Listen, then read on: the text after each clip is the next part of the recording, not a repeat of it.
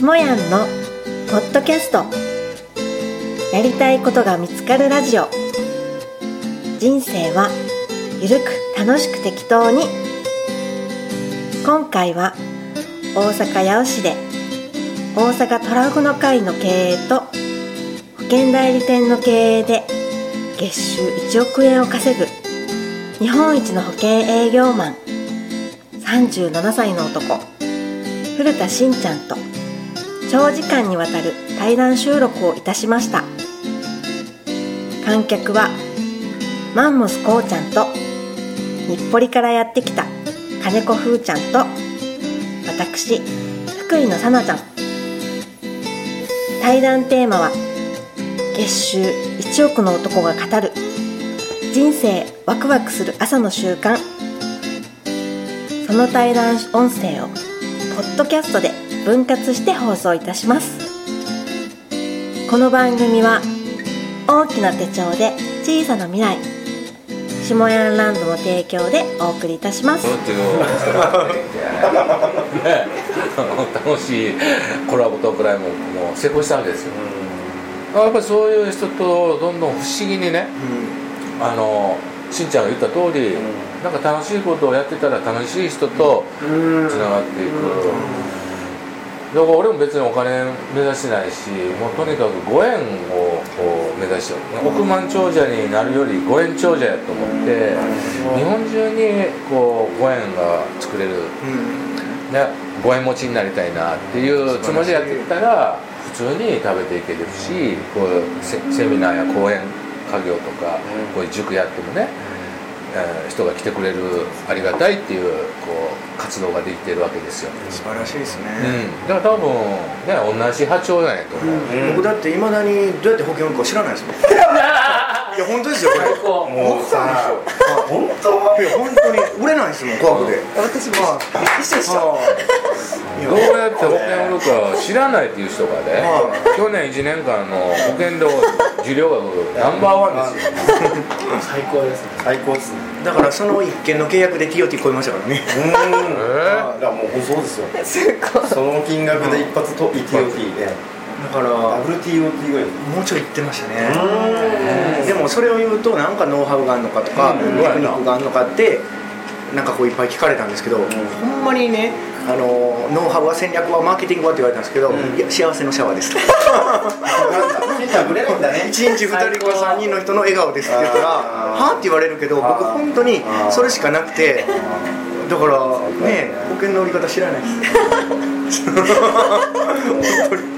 らね。幸せのシャワーか多分ね神様が応援してくれたんやと思う。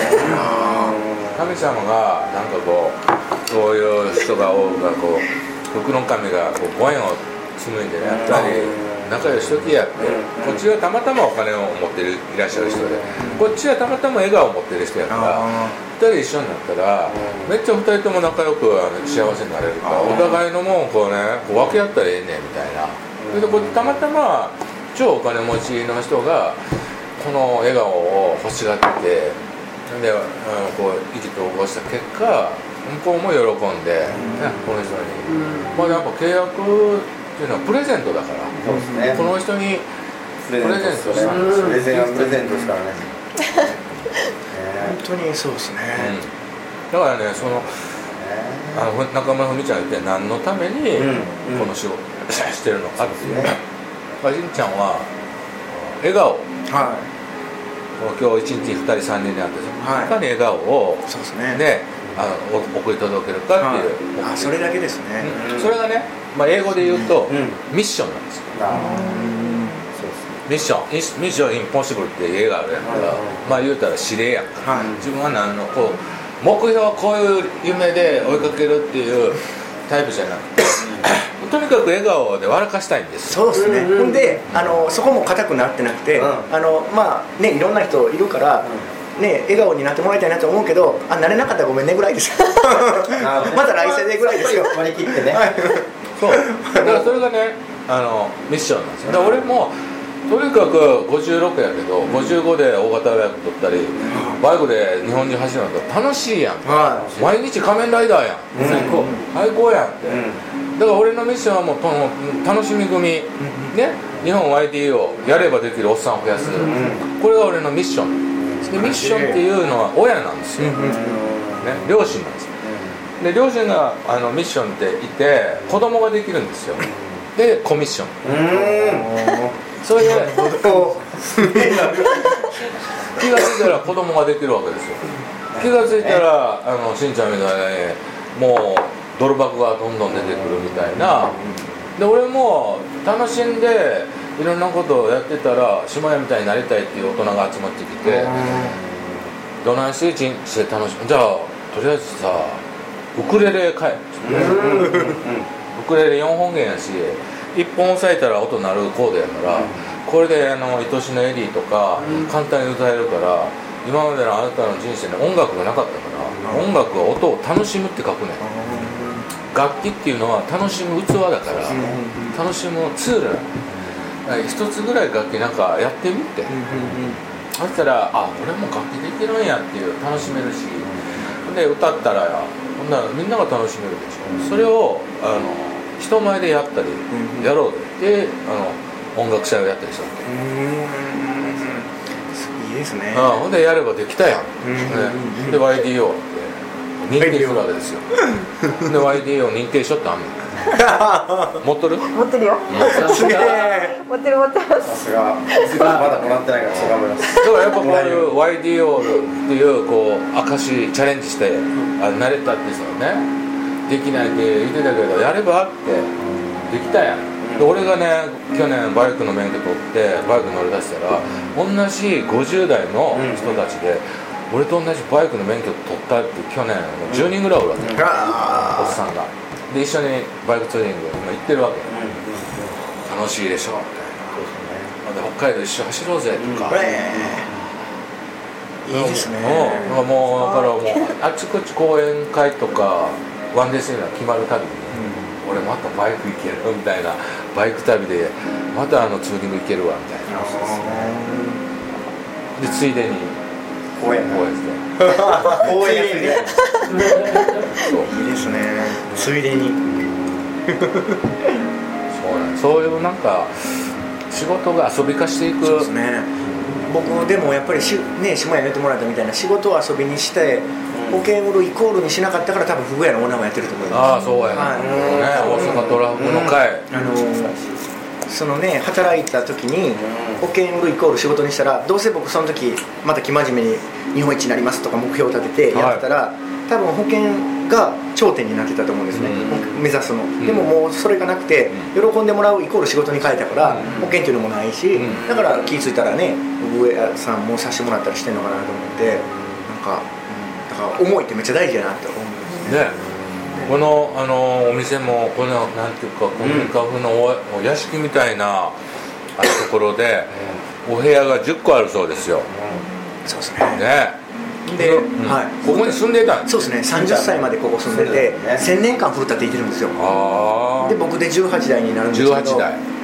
で4代前のおじいちゃん蔡一郎さんがこの家全体建ててくれて、うん。で蔡一郎屋敷にしたんですけど、うん。でめっちゃ言われたのね。そのフグ屋した時にみんなに「あのーしんちゃんは、もうご先祖さんを大事にしてたからこんな風にできたんや」って言われたんですよ、うん。だからあんたお墓参りもねちゃんとしたり仏壇もちゃんとって言われたけど僕実際したことないんですよ、うん。全然ねそういうご先祖さんに対する、あのそういうなんかこうねよくあるじゃないですか、うん。墓参りは毎月行くとか、うんで仏壇にちゃんとお世話するっていうのを僕したことなくて、うんそれでもみんな大事にするっていうから言ってくれるから、なんでやろうと思ってたらその謎が一個解けたのがあって、あのーまあ、あるお坊さんに教えてもらったのが、なんかあのしんちゃんはあのご先祖さん大事にしてるってそのお坊さんにも言われて、ー。ほんまに大事してないんですよと、うん。もう結果論こんな風になったんはって言ったんですね正直にね、うんもうだらいやそんなことは違うと。いや僕お墓参りとか仏壇も大事に正直してないんですと、ほんまにしてないですね、で、あのー言ったら「いやそんなんはいいねん」と「でもしんちゃんは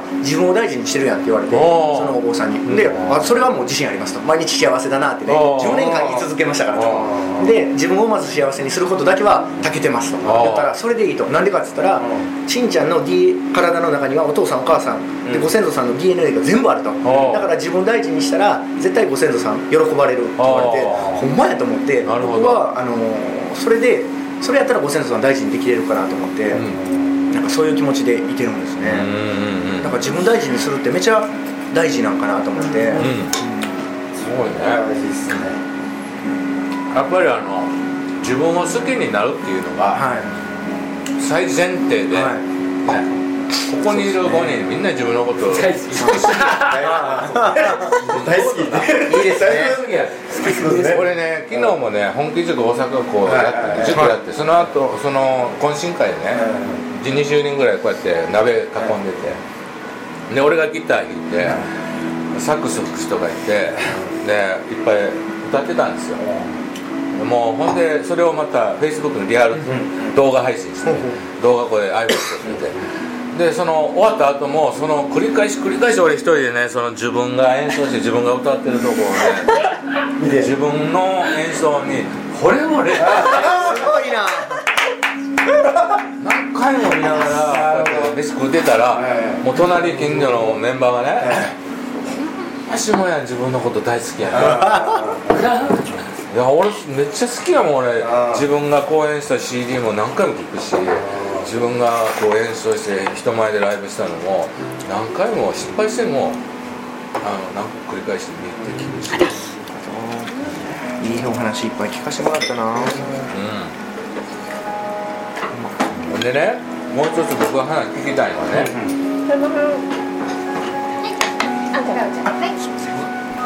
あのひずりさんの本にも書いてましたけど、なんで牢屋入ったん？ああそうだ。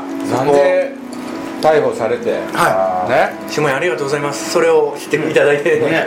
あれはねまたみんなもね、なんで警察に逮捕されて牢屋入ってそんななんで明るいみたいな。しんちゃん語る上でそこは外せない。そうですか。そうっすそのそれちょっとこう順番を追ってあのどういういきさつか教あえてあの僕その保険で今いるお客さん下山ねさっき言ってもらったみたいに今いるお客さんに喜んでもらうことをやりだしたらあの本当そのお客さんがお客さんを呼んでくれて、あの1000人のお客さんに恵まれたんですね、で家を建てたんです僕、おう。い、今この300坪あるこの家が実家なんですけど、はい家を建てたから、もうここには住まない。はい。でお父さんお母さん4年前まで住んでたんですよ。おう。前まで。そうですね。で広すぎるからお母さんも管理しにくいって言ってねマンション買って出たんですよ。では、えー、と空き家になったんですね、うんうん。ここが。で半年間 あの空き家にしてみたら、家って開けるとねダメでねなんかすごいすさんでくるんですよ。家もやっぱ生き物ではい。すごい朽ち果てていってすごい悲しい空気でねうん。僕でも住んでた僕でも入ったらお怖いなっていうようなねでそんなんで、あのーもう任されてるからお父さんお母さんに。もう潰すわって言ったんですよ。おうほんだらお父さんお母さんがあのもうしゃあないなこんな不便なとこやからって言うからで僕もう任してって言って大工さん呼んでうん。もう潰すわって言ったんですよ。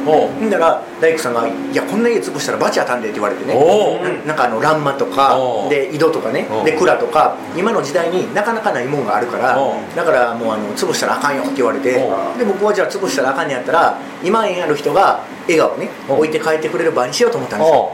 おで何した時にあの笑顔になってくれたかなと思ったら、そうやと。あの大阪トラフグの会っていうフグ屋があったあるんですね、はいはい。それはマンションを使ってるマンションを使ってて マンションの一室で看板も上げてないんですね、はい。で一元さん行けない会員制です、うんであのーあのーもうボロボロのマンションなんですよ、うん。でなんやここちょっとねさっき下山が言ってた、あのー怖い人らがいるようなねところの事務所かと思ってガチャって入ったらええ感じの雰囲気のフグ屋さんでうん。やっぱりあのそこにお連れしたらみんな喜び越して感動してくれてたからだからあそのフグ屋さんフグ屋のオーナーさんにうん。この家使ってもらわれへんか相談行こう思ったんですようん。であのフグの予約して、はい。で食べに行って、はい。でオーナーさんがいたから「はい。あのーもうフグ屋さん出さないんですか?」って言ったんですよ、だから「いやあのーもうマンションでやるの飽きたんですよ」と。おう。2店舗マンションでやってはったんで。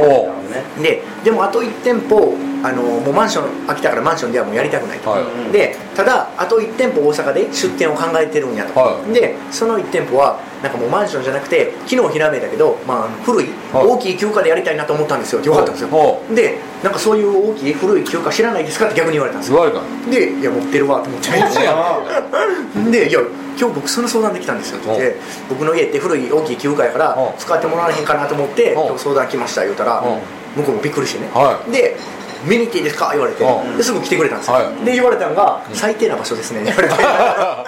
ほんで、あ場所が立地条件がはい。はい。でも隠れ家としては最高ですって言ってくれて、うであいけるんちゃうんと思って、ん。で話し合い重ねて、で半分ずつ、まあ、2人で出資して、はで一緒に経営しましょうってなって、はあ。でなんかフグ屋のオーナーにさせてもらったんですね。あ。であの連日ねあの2015年の8月。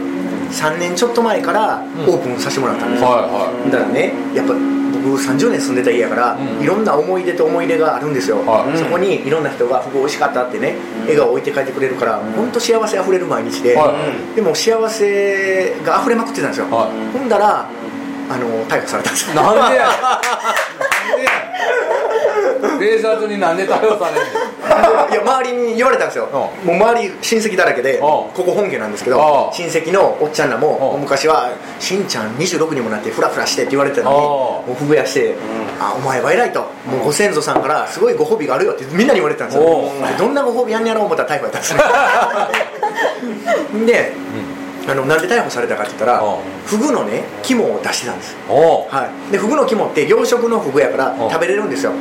であのーまあ今日でもどのフグ屋さんでも結構出してますけど、基本的に条例では出しちゃダメなんですね。あで僕らは、まあ、あまりに著名人の人が来て目立ちすぎて、まあ、あのこう見せしめっていう感じで、まあ、逮捕されたんちゃうかというのああ見せしめでねででちょうどここで僕あのあ捕まる時に フグを食べてたんですよ。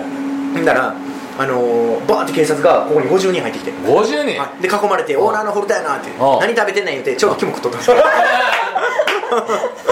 ででまああのーそれほんまにフグの肝かを調べてその時営業停止8日間になってうんで後日、まあ、急に逮捕されてうんで留置所っていうところに22日間入って22日間？はい。え？23日じゃなくて？じゃないです。もう満了まで満了まで？はい、はい、初め2日間48時間っていうのがあるんですよ。それでダメだったら絶対10日間入らない。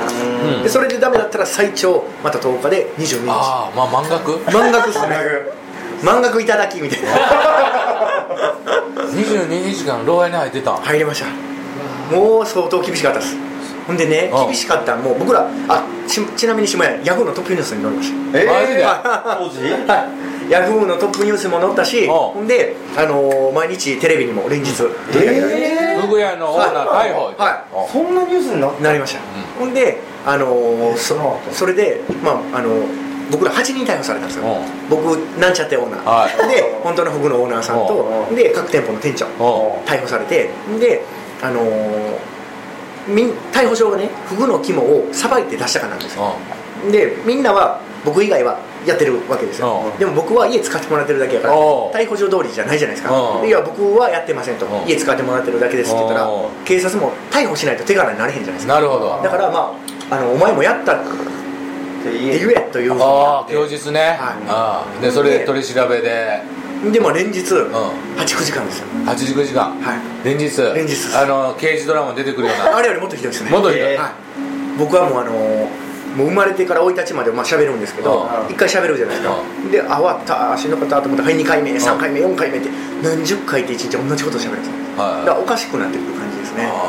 あであのまあ怒鳴られるし怒鳴られる。それ睨みながらみあおこね見てくるんでうん。話聞いてくるんでめっちゃ怖かったんですね。うん。で人間不信になれへん。あそのあ22日間で。の間になりそうになったんですけど、であの部屋もねあの2人部屋なんですよ、4畳もない部屋で鉄格子で。で鉄格子。鉄格子です。であの僕その日からしんちゃんじゃなく54番。54番、はであの,、はい。あの番号でですね。で。相方は31番。2人部屋で。う覚醒剤をとっても愛した方でん、ちょっと注射禁止やな下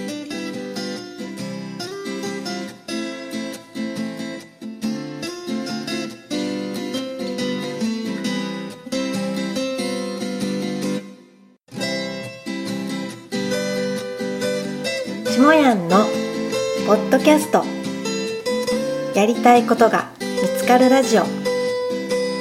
人生はゆるく楽しく適当に。今回は大阪八尾市で大阪トラフグの会の経営と保険代理店の経営で月収1億円を稼ぐ日本一の保険営業マン37歳の男古田しんちゃんと長時間にわたる対談収録をいたしました。観客はマンモスこうちゃんと日暮里からやってきた金子風ちゃんと私福井のさなちゃん。対談テーマは月収1億の男が語る。人生ワクワクする朝の習慣。その対談音声をポッドキャストで分割して放送いたしますこの番組は大きな手帳で小さな未来下ヤンランドの提供でお送りいたしました。